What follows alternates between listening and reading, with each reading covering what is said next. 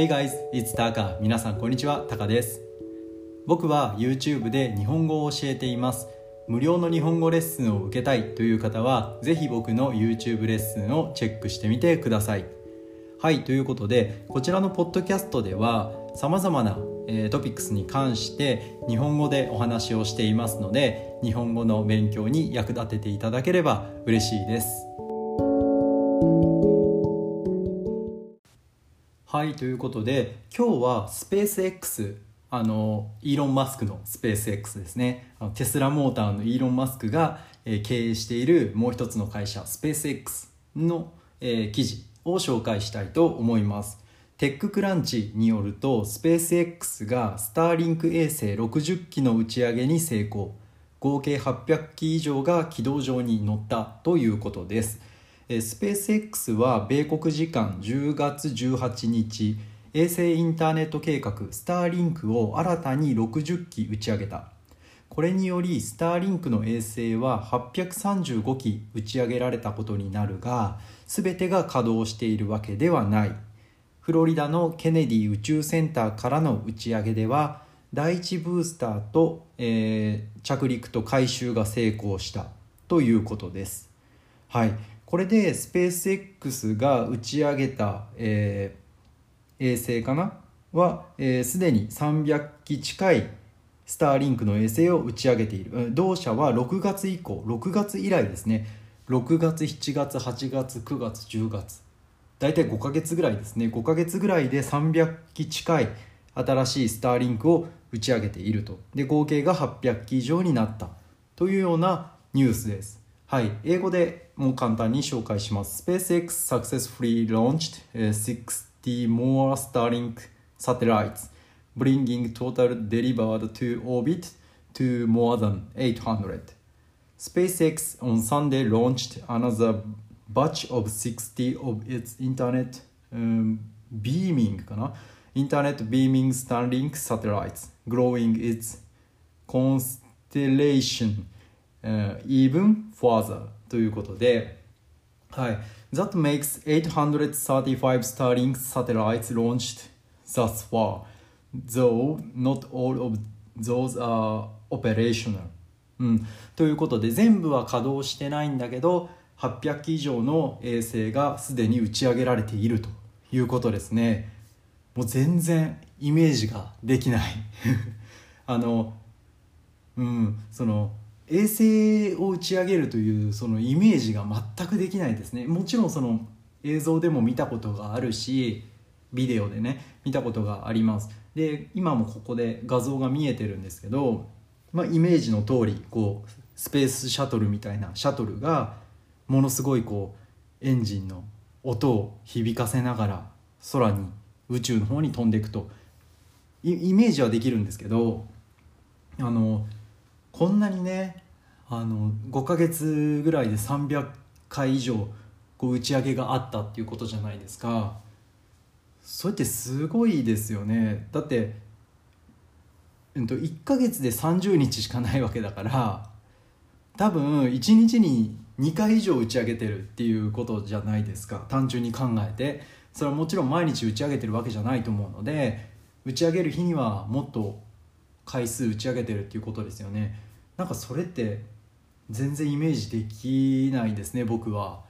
うん。もう気づいたら多分空にはものすごい数の衛星があるんですよね。多分昔の人たちは今例えばね仮に昔の人たちが急にこの時代にタイムスリップしたら空を見上げて当たり前のように飛行機がバンバン飛んでるじゃないですか。うん、もう空を見て飛行機が飛んでないタイミングがないぐらい飛行機飛んでますよね。もう飛行機が飛んでてあ飛行機だって思わないじゃないですか。もう飛行空を飛行機が飛んでるのが当たり前すぎて別に飛行機が空を飛んでてもあ飛行機飛んでるとすら思わない。それが当たり前なんですよね。道路を車が走ってるように飛行機が空を飛んでるのが当たり前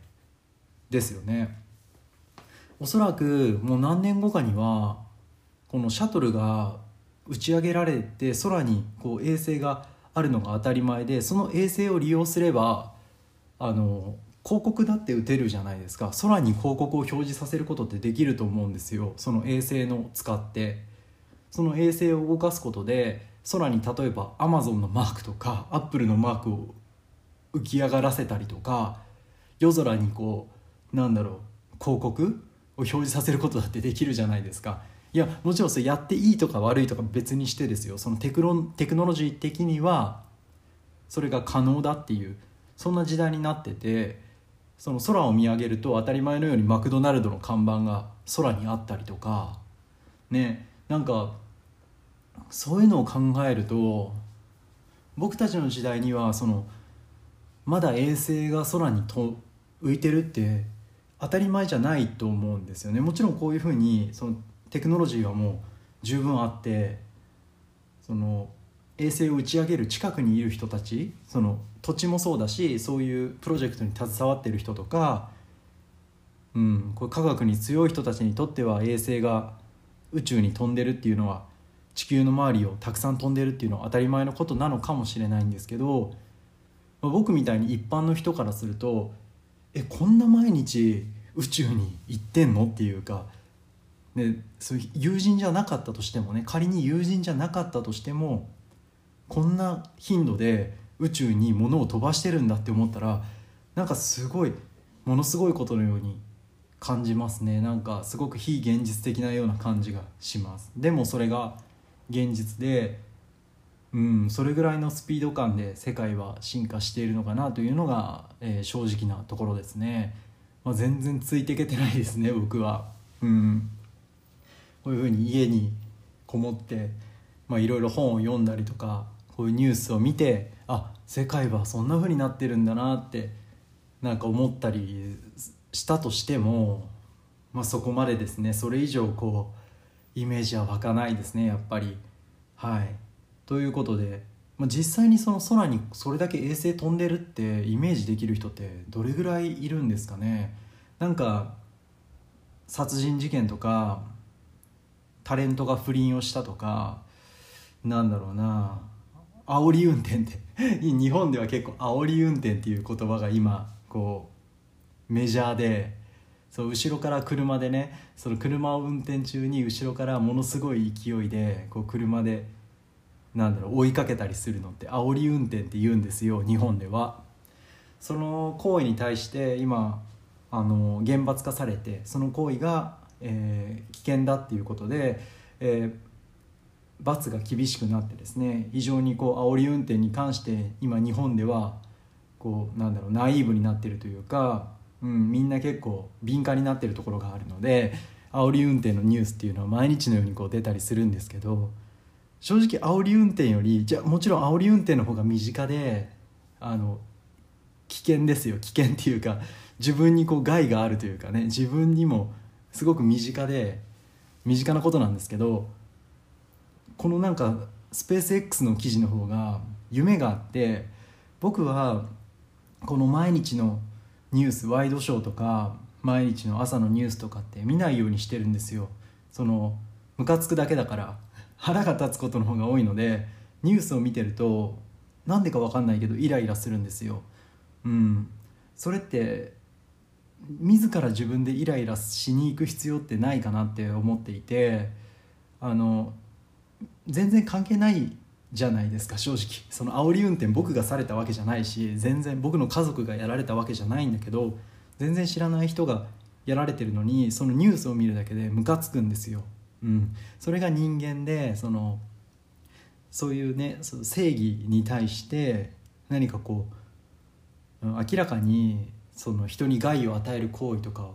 を耳にするとムカつくようにできてるんですよね。そういう反社会的な行動というかを耳にするとイラつくと。だからイラつかない方法としては、まあ、見ないに越したことないですよね。それ聞かなければ別に僕イライラしないので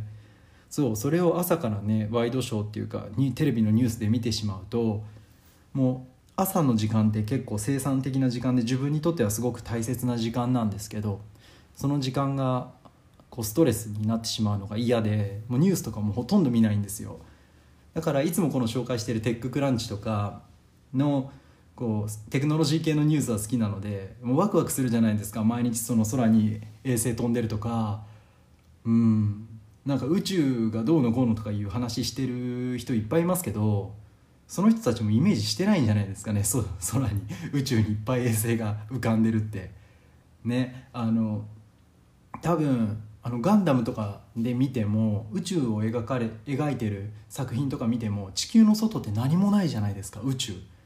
地球は青いっていうか宇宙から見ると地球がすごく青くて地球以外に何もないっていうような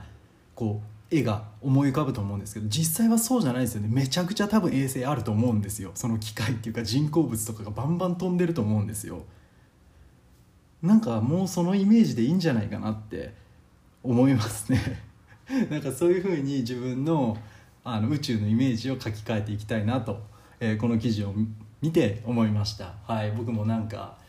ねこうちょっと宇宙に思いを馳せながら毎日使ってるインターネットがねそういうまあ、スペース X をはじめとしたこう科学者たちの力によって生み出されたものということにこう感謝をしながらですね、はい、今日も、えーまあ、ブロードキャストの配信をさせていただきました。ということで今日はここまでにさせていただきたいと思います。ではまた。